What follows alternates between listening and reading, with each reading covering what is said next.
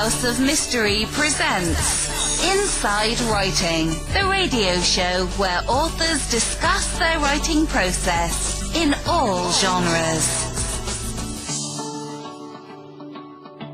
We have F. Lee Bailey. Um, thank you very much for being on the show. You're welcome. It's an absolute honor to speak with you, Mr. Bailey. Well, that's very kind of you. Uh, you've done so many cases. Just incredible. You've had quite the career. And uh, you must be pretty pleased.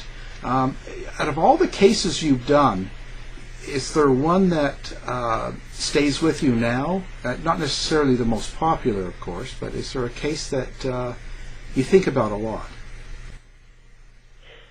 Well, I think about those that suddenly pop into mind for some reason. They get resurrected uh, from time to time. But the two cases that I think you're looking for are of very different types.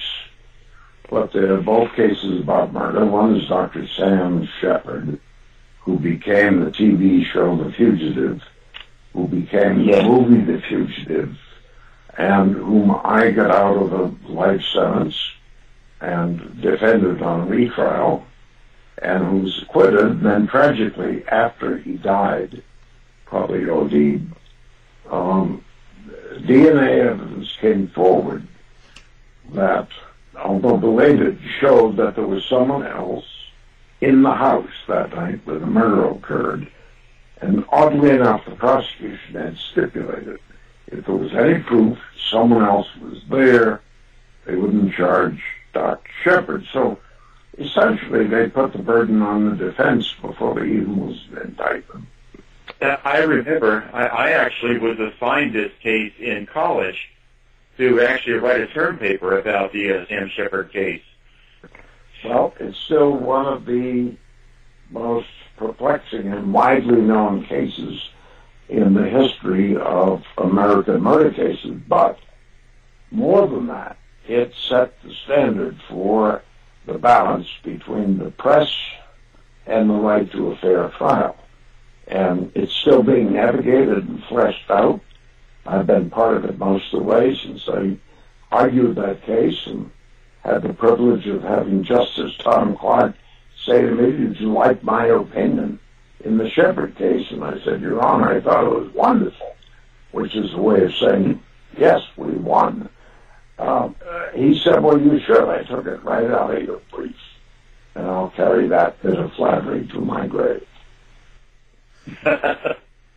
well, part of part of what made Sam Sheppard so famous, you know, the, the case itself was, you know, number one, you know, the one-armed man, but he was also denied due process. Um, for the listeners, would you explain a little bit about that? Well, I think the best source that one could go to, because one shouldn't always take a lawyer's enthusiasm as gospel when he's talking about a client, particularly in a case that he has won, when lawyers tend to get effusive. But if one uh, is to look back in history, the 1964 opinion in the U.S. District Court in the Southern District of Ohio written by Chief Judge Carl Weinman, who was a lion of a judge, said this, said I found five constitutional flaws in the Sheppard conviction, each of which would warrant a new trial on its own. And combined, and he said there are more that I would see if I continued to review these files. But he said this case was a travesty of justice, and that's about the strongest rebuke I've ever seen the state court system given by a federal judge. And that yes. opinion was upheld in the U.S. Supreme Court. We've heard the story about uh, uh, Dorothy Kilgallen. Uh, we had one of the guests on earlier talking about uh, how she got involved in the Sam Sheppard trial. Can you tell us a little bit about that? Yes, I can because it's fascinating. She was there right at the very beginning. And I brought her into the case late in the day just before we got him out.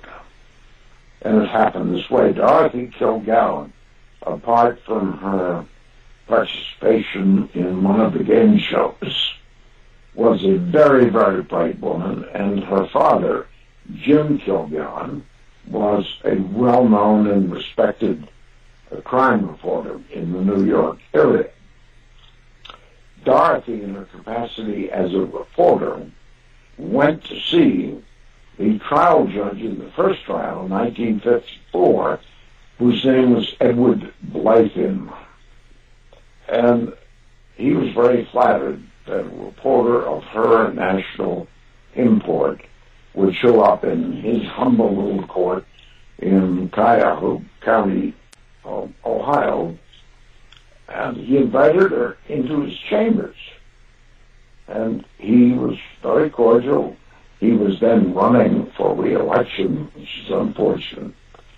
And he said, Miss Kilgallen, why have you come to uh, little old Cleveland here to cover this case? You're a woman of great national importance.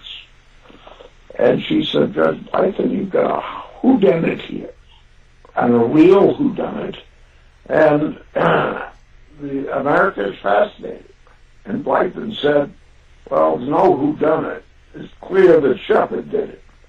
And then he proceeded to sit on the case as a neutral judge. This evidence was new because it had never been surfaced before. I learned about it by attending a talk in New York where it was mentioned, and I went to see her and see. She told me all the details. So we took her deposition, and that was filed before the federal judge. And so the Supreme Court really turned the Sheppard case not so much on a black eye against the press or a, a hair shirt. They turned it on the judge by saying it is up to the judge to balance the interest of the fair trial and the free press. And fair trial should trump, but the press is not to be squelched. And that is the rule of law pretty much today in the United States and frankly by different bits of language uh, I think, in most Anglo-American countries.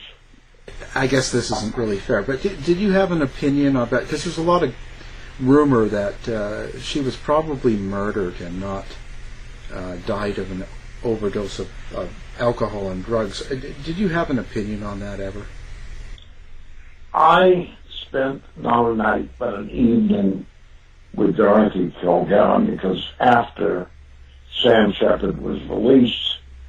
She came to town to interview him. Um, and I invited her to have a couple of drinks in my hotel because I was great, very grateful that she had stood up after all those years and correctly recited what the judge said, which ordinarily a reporter, as you guys know, would never do. You don't identify sources for anything, but he was dead, and the greater injustice was that Sam Sheppard was in jail. She had watched the trial, uh, was satisfied that he should have been acquitted, and uh, so she came forward. I spent two or three hours with her, drinking uh, more than one cocktail.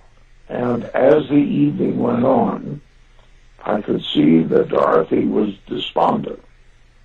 And um, in a terrible state of mind. And I did not try to do anything heroic to help her, but I was concerned about it. And the next thing I heard a few days later, she killed herself. Hmm. Wow. I have no reason to think that she was murdered, and from her station in life, I think at least the underground would have put out a current of information if somebody knocked her off because that's a level of information that the press seldom gets to look in on. Now, Mr. Bailey, when I did my homework on you, I uh, came across the Ernest Medina case. And, you know, I, I'm a little bit sympathetic towards that case because my father is a Vietnam vet. Um, would you mind talking about that for just a couple of minutes and your involvement in that case? Uh, it shows the length and depth of your research because if you had asked me, okay, you told us about the Sheppard case, what was the second one? It was Captain Ernest Medina. And as your father could have told you, the whole Vietnam War was terribly distasteful. Uh, and this was this was the nadir, the very bottom point of all the ugliness, ugliness in the Vietnam War. A captain named Medina, who was a company commander, had several platoons under him, one of which was headed by a lieutenant named Calley, and they were told, in defense of everybody, that in the village of My Lai Four, you're going to encounter combatants, soldiers for the other side, and you should go in shooting and take them out, and then kill all the livestock so that the families won't come back to the village. And Oh boy. soldiers move on. The intelligence was bad. Medina was not there. He arrived after it happened.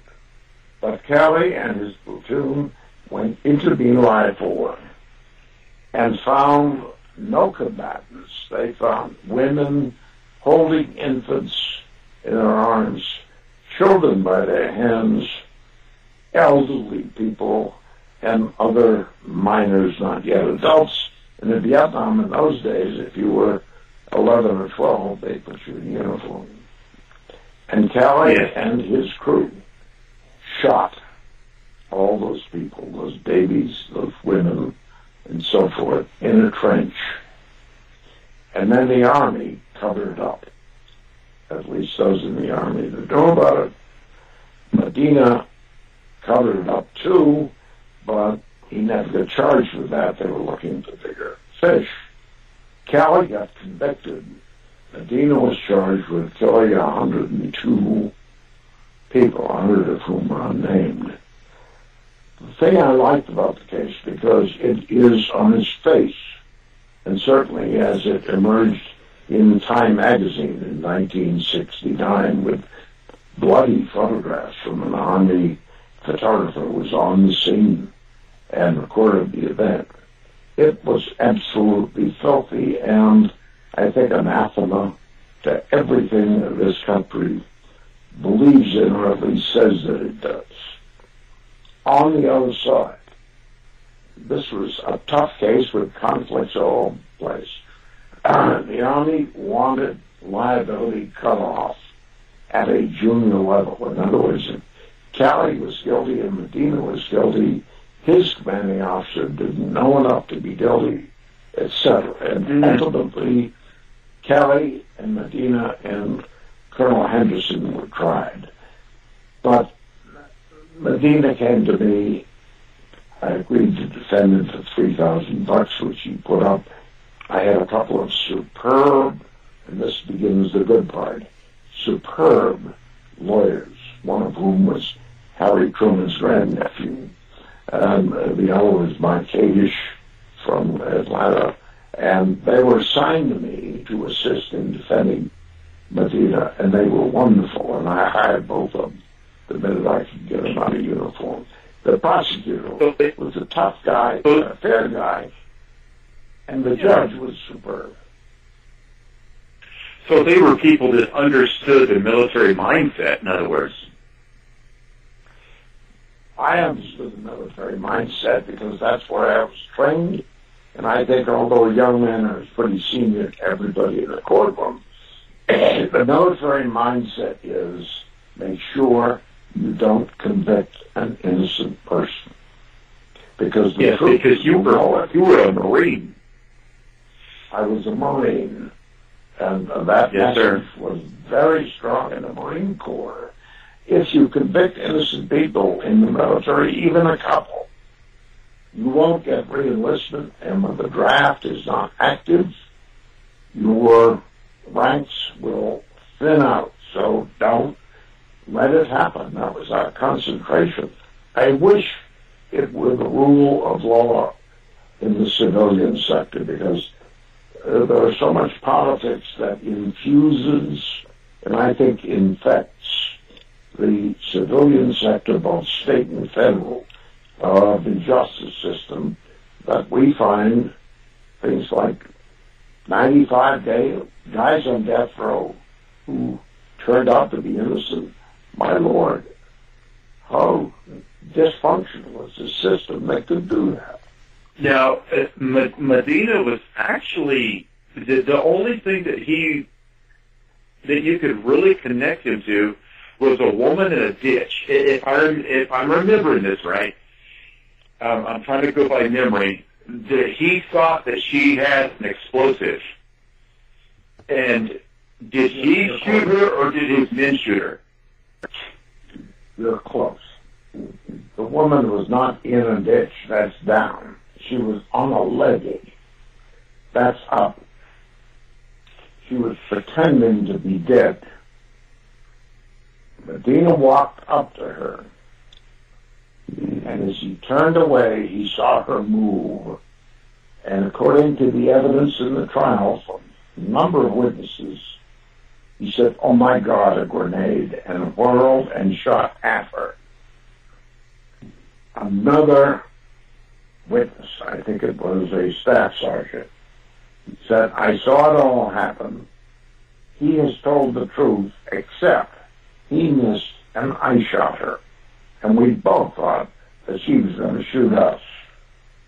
That's one of the 102 murders that uh, um, didn't make a whole lot of sense as far as Medina was concerned. I, I understand. Now, another case I've noticed here as well was the uh, Boston Strangler and Al- Albert DeSalvo. Um, yes. So, no, he actually confessed his guilt as the Bo- Boston Strangler to you? Well, no, it, it happened this way, and it's much more convoluted than that. But I am able to boil it down for you uh, rather quickly. I had a client who was on under indictment for murder and was in the mental institution in Mass. He asked me to come talk to a guy, and he kind of winked at me and said, I think he might be the strangler. I said, well, next time I see you, I'll give him a few minutes. I'm not really interested in that.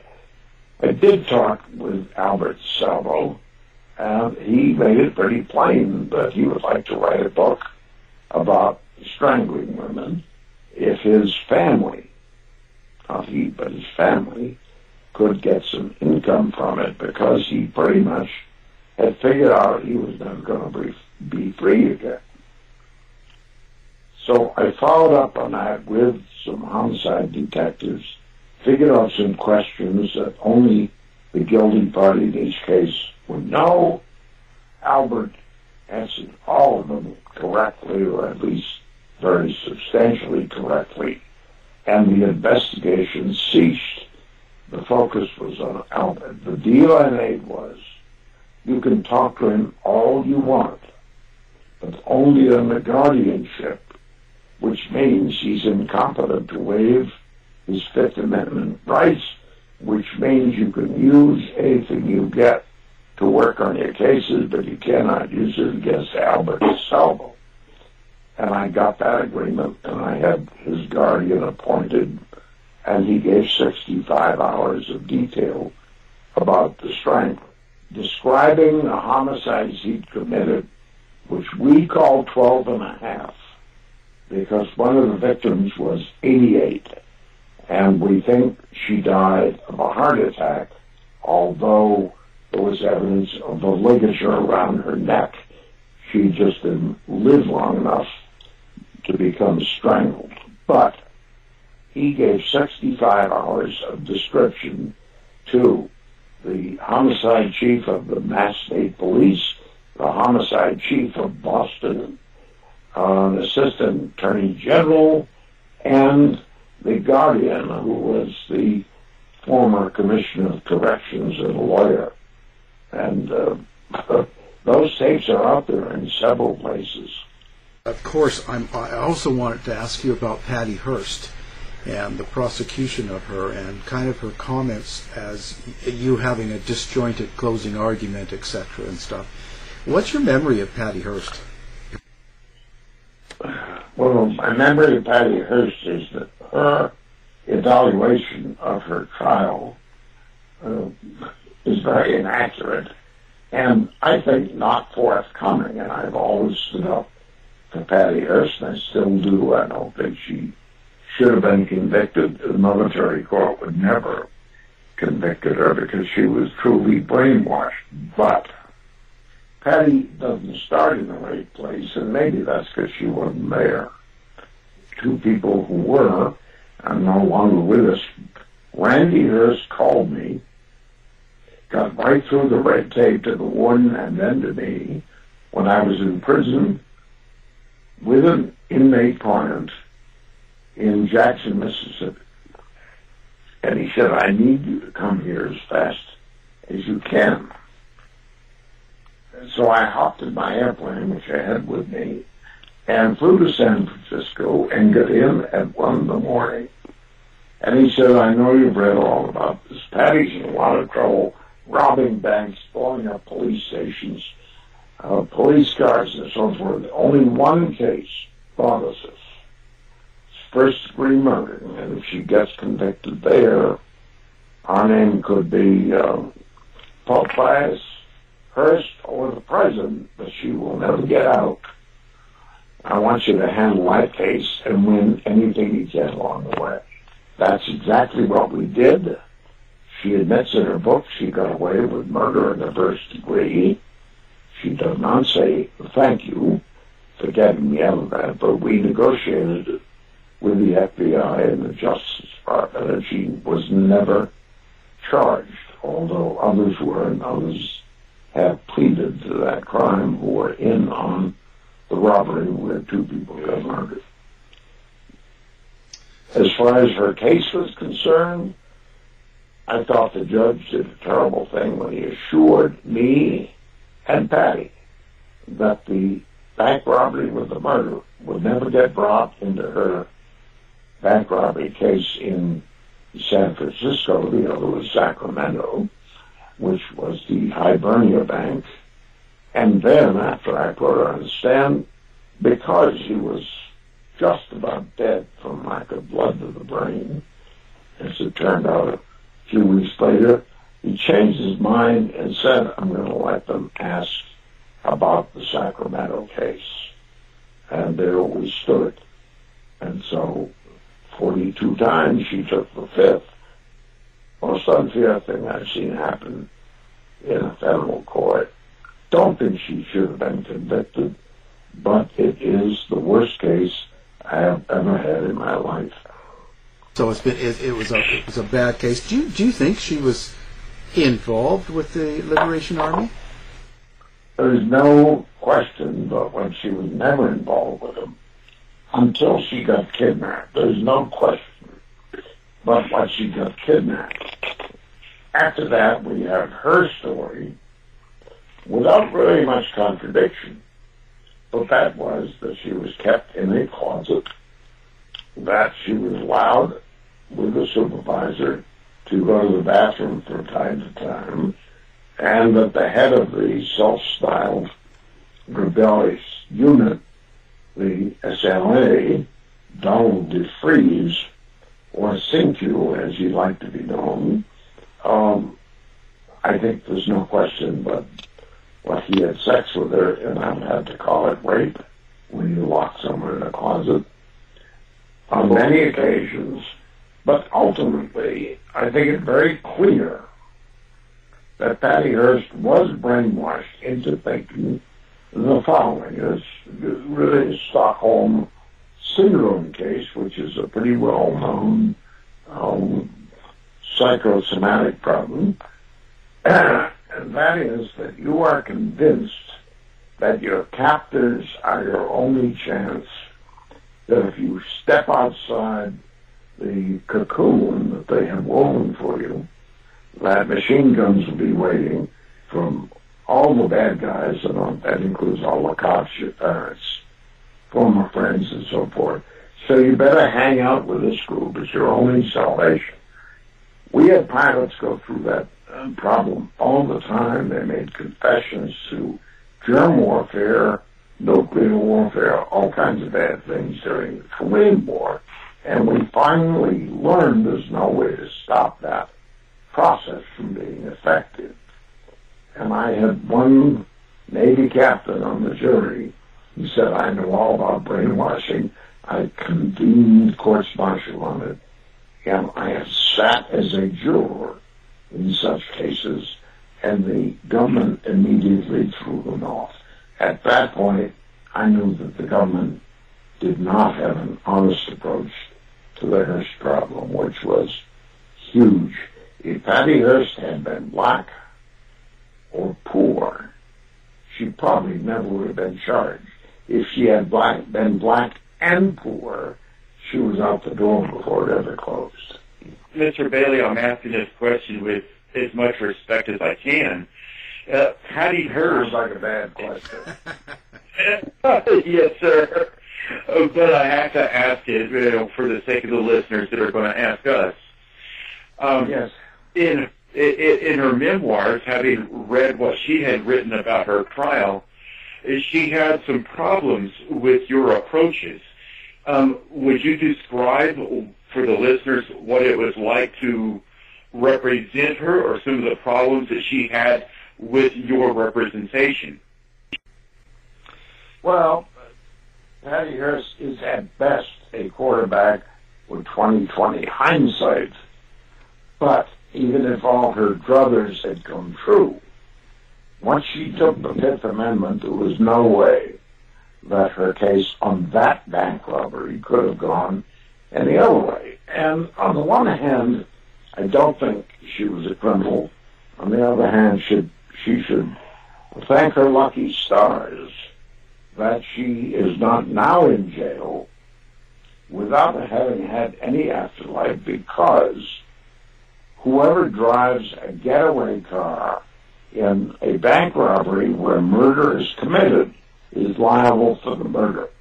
And she was liable uh, for the murder of the woman, pregnant woman, who got gunned down in bank robbery by Emily Harris, oddly enough, the woman who kidnapped Patty Hearst.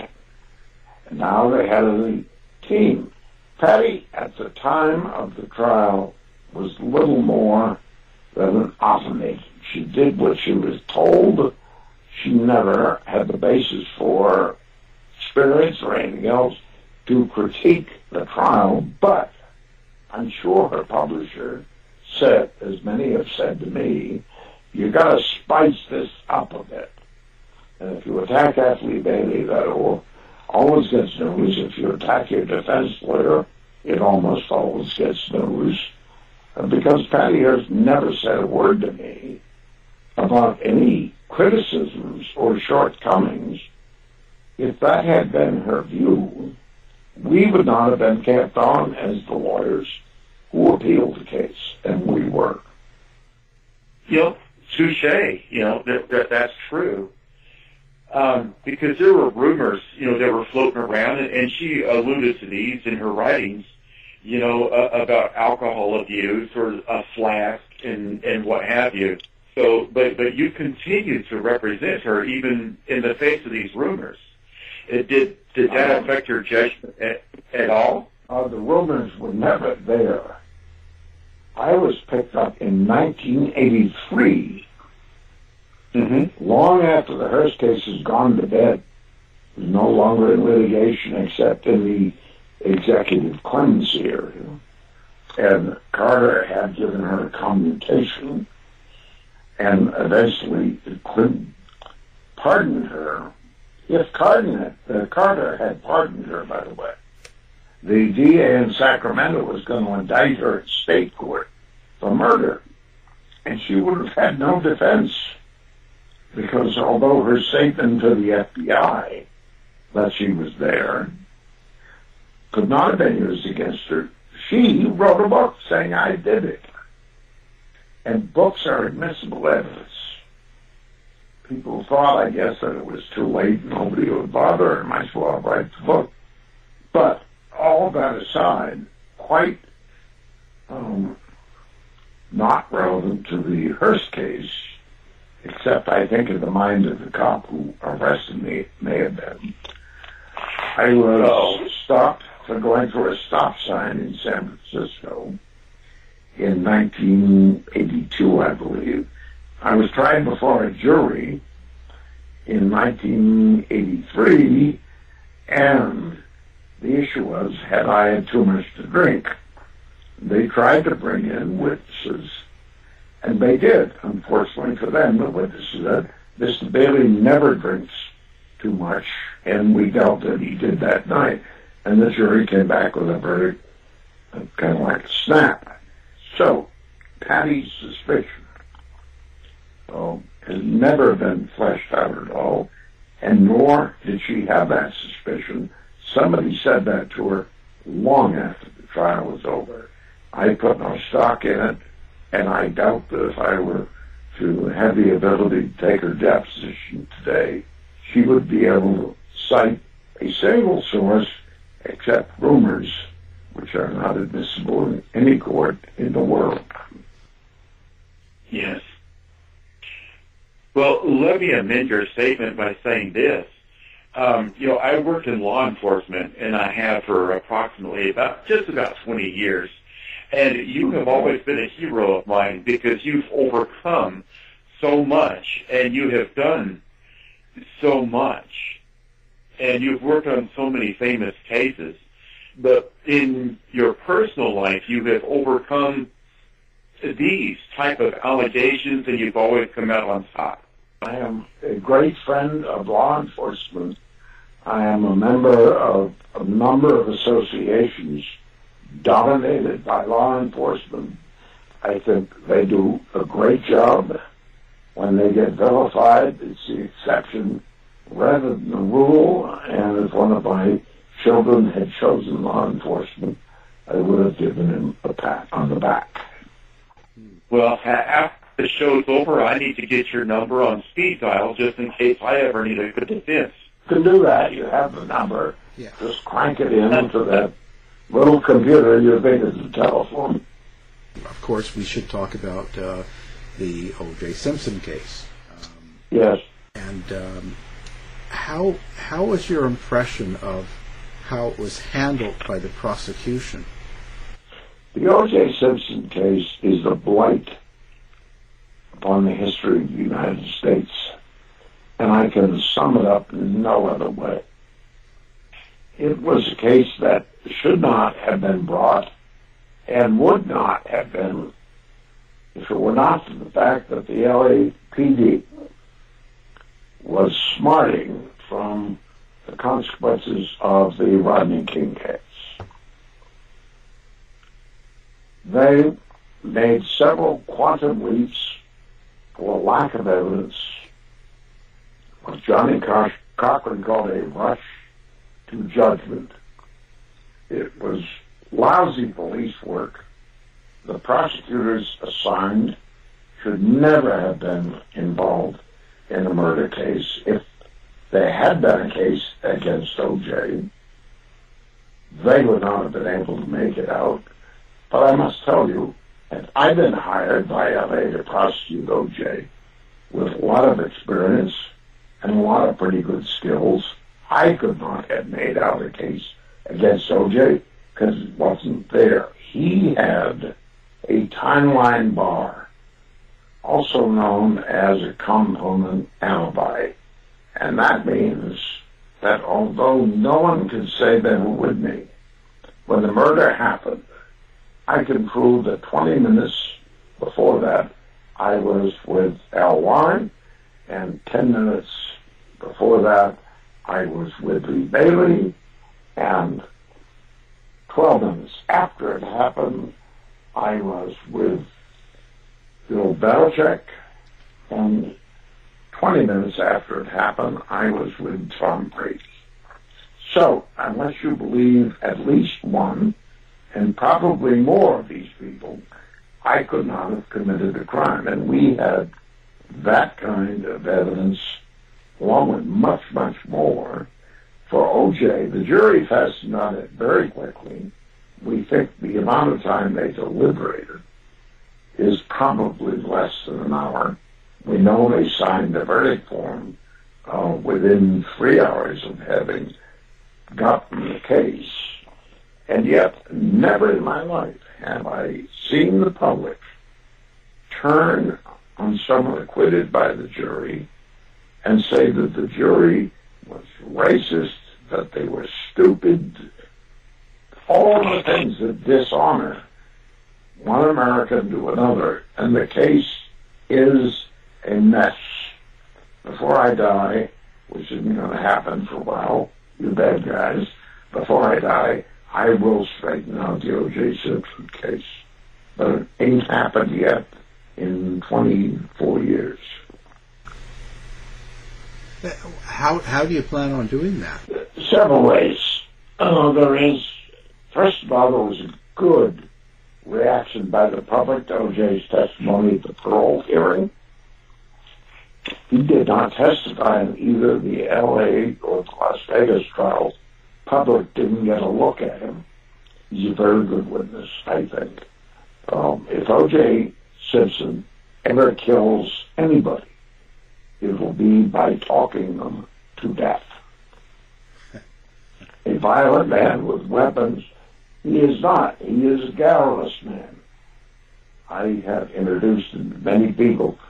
He's a nice man, but he made a good impression on the public at the parole hearing. He's being released October 1. Uh, I can tell you CBS is planning to air a special on his California case on September 30, and NBC has done a special focusing on the robbery case in Las Vegas, and that I'm told will air late this year or early next. I don't think they have a date or an event to pin it to. There is a major movie um, now. I'd say well toward the production stages that will uh, give the public a much better insight into OJ than they've seen so far. And OJ's chief investigator and I, who found the Fuhrman tapes, the touchstone of the Simpson case, uh, we are writing a book about the case, which I hope to have on the street next summer.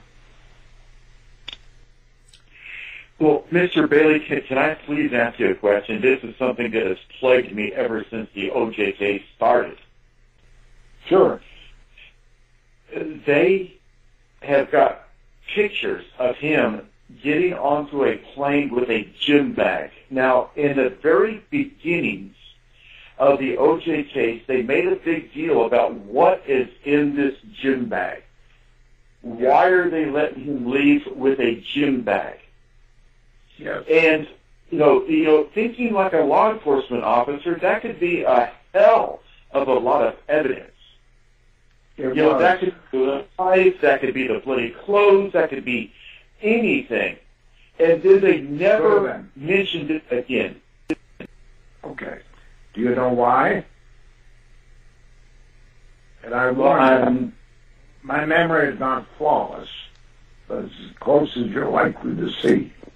And when it comes to the OJ case, I can pull almost any detail up, but the ones that I can't pull up, Pat McKenna, my chief investigator, can. The answer to your question is they wondered about the gym bag or suit bag and they asked that it be opened. Robert Kardashian, uh, who had OJ at his home at the time, opened the bag, photographed its contents, there was nothing in it, and so that supposed piece of evidence with bloody clothes and crap like that, which was preposterous. I mean, the gym bag was coming back from Chicago. He got on a plane to Chicago with it, and who would take bloody clothes to Chicago and then bring them back so the cops might catch them? It, it was one of the very many, and this is tragic, I think, the very many silly points of the O.J. Simpson trial. It was much more circus than trial. There was no dream team involved. Um, it was a trial of many mistakes and much wasted time, but it was a trial about only one issue at the end of the day. How did the glove that had once been on the hand of the killer get to OJ's house? It seems like there are only two answers. Did OJ plant it there? Or did Fuhrman drop it there to keep himself in a case where he had just been relieved of duty in favor of two more senior detectives? And the answer is very simple. You'll find it on my website, BaileyandElliott.com, which contains not only the Fuhrman tapes, where he, I think on 42 occasions, describes black people in an unflattering way, but you'll also find an experiment we conducted that proved that O.J. couldn't dropped the glove, which leaves Mark Fuhrman. And that issue is going to be fleshed out much better in the book I'm working on, hopefully in the movie in which I'm collaborating than it ever has been before. Mr. Bailey, sir, I, I'm not going to let you off the hook just yet because I, I work most of the time, and you must. oh, I, I'm sorry. I'm sorry, but we, we've got to explain then how OJ had marks on his hand that may be consistent with a stabbing. Okay. The answer to that is he did not. There were no defensive wounds.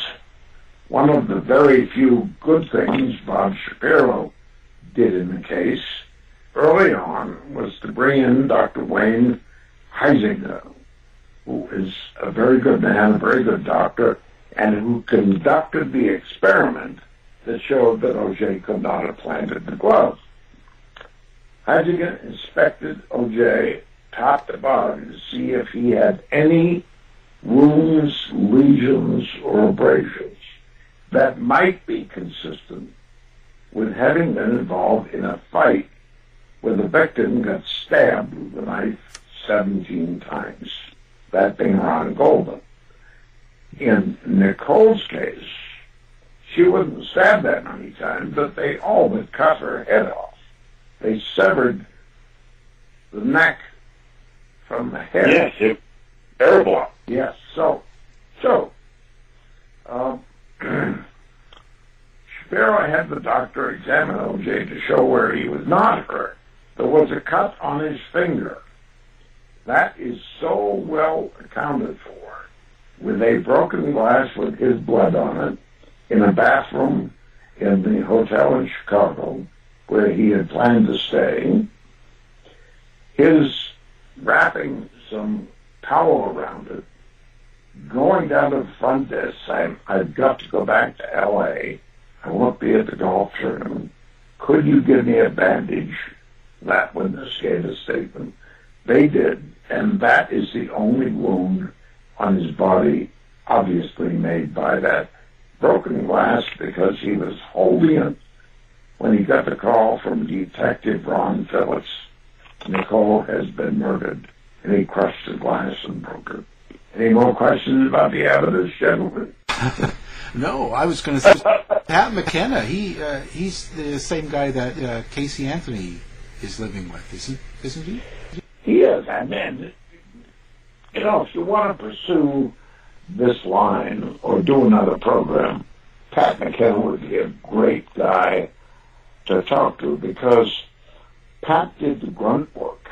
He found the Fuhrman tapes, and the way he did it, by the, the edge of his fingernails hanging off a cliff, shows you the difference between a routine investigator asks questions and a really good investigator who gets answers. And he did And although I think we had won the case easily without the tapes, where the public was concerned, it showed that Fuhrman was both a racist and a liar, and I think they were very valuable, unfortunately. And this is what people don't know, and if you invite them to look at the website, they will discover we got cut off about 20% of the way through our defense investigation for one reason. We had 14 jurors left. One was 73, one was complaining about what sounds like angina pains, and that would have brought us to 12 if we had lost one more juror. The ability to go forward and finish the case would have depended on the prosecution saying we will agree to go forward with less than 12. And Marcia Clark told the judge, no way, we want the mistrial. People who think they put in a good case usually don't ask for a mistrial. Wow. So now, who do you think did it then? Or do you did you find a, a suspect? I, well, again, there's so much that's off the radar. Uh, the FBI did some inquiries, and then the LAPD, although using their experts, kind of invited them to stay out so LAPD could get the credit. And uh, their best info was that Faye Resnick, who had been living with Nicole till the day before the murder, owed substantial funds for the purchase of cocaine, and that she was institutionalized the day before the murder. Some hitmen trying to collect the money for the cocaine, thought to be about 30 grand, came together and thought Nicole was Faye. And when Nicole gave them a very hard time, as I'm fairly sure she did, it was her way she got her throat cut. And while she was dying, Ron Goldman came down from a restaurant less than a block away to return some eyeglasses that Nicole's mother had left when Nicole and her mother had eaten there an hour before. That's the best we can piece it together because the LAPD spends so much energy prosecuting OJ if the killer came forward today and said, I can prove I did it, here's pictures of me cutting a throat, they would uh, probably kill the killer and the photographer. Well, you've had uh, quite the uh, career, and uh, and you just keep on going. So so that's kind of what's next. Then you're kind of working on a book about the O.J. Simpson case. I, mean, I must tell you, the book is damn near written. I mean, it's been 25 years. McKenna and I have both lectured all over the place on the OJ case. We're, I, I think uh, echoes crying in the wind, but we don't give up. And now I think the tide is turning. And the reason I think it's turning is because people of my generation are hopeless. I don't even bother trying to try and persuade them. People of the next one down, not that much better. But the millennials that are coming behind them, they kind of have open minds. And if I live long enough, I'll get to address a whole bunch of them, and the OJ case may get revisited by impartial minds, and that's kind of a, on my bucket list. Well, that that is a really interesting point of view, and it's really good to hear someone uh, be a little bit more um, hopeful and positive about the uh, younger generations. Well, I think there are a lot of things that this generation has done badly. Uh, my good friend Tom Brokaw, I'm sure agrees with that. He's the one that wrote the book, The Greatest Generation. We just had an election where there was at least a facade that Make America Great Again was a slogan. That there's Uncle Sam and the war bonds. Uh, that hasn't happened. It's not going to happen. And I think we've got to wait at least another election because President of the United States has become, in the minds of many, such a crummy job that the people who should be applying for it say, I don't want the grief. Yeah. oh, yeah. It's, it's You're, you're correct. endless challenge, and uh, you're correct about Well, it. let me put it this way. I wouldn't accept the office if I were elected by acclamation. Yeah. Yeah. Yeah. It's an uphill battle, and uh, you're right. But my hat's off to any of the younger people who say we're going to do it a different way. How stupid can these people be that they're threatening to blow each other off the face of the earth, threatening to shut off trade between the biggest economy in the world and maybe the second biggest economy? These are all Nazi ideas, and they are floating now. And I hope better minds and stouter hands will eventually get a grip on this stuff. But right now, I see two madmen out there calling each other names. Yeah. Oh, yeah. A lot of the world does. In fact, uh, the majority of the world does. I agree with you there. I have a special affection for Korea because I enlisted in the Navy for the purpose of defending South Korea. Well, Mr. Bailey, this has been an incredible interview. We've we've really enjoyed having you, and and I hope that you're able to come back uh, when you are going to launch your book. Okay, we'll certainly uh, give you a shout, see if there's a minute or two where you could mention it. Oh, of course, it'd be our pleasure. Okay, It's an honor to speak with you, sir. thank you very much. Bye-bye. To find out more about our show, guests, or listen to a previous show, visit our website at www.somethingweirdmedia.com.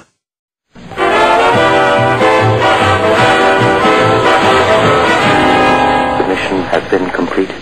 The end. By George, he's got it. It is the end. I'll see you. If you're lying to me, I'll be back. This has been a production of Something Weird Media.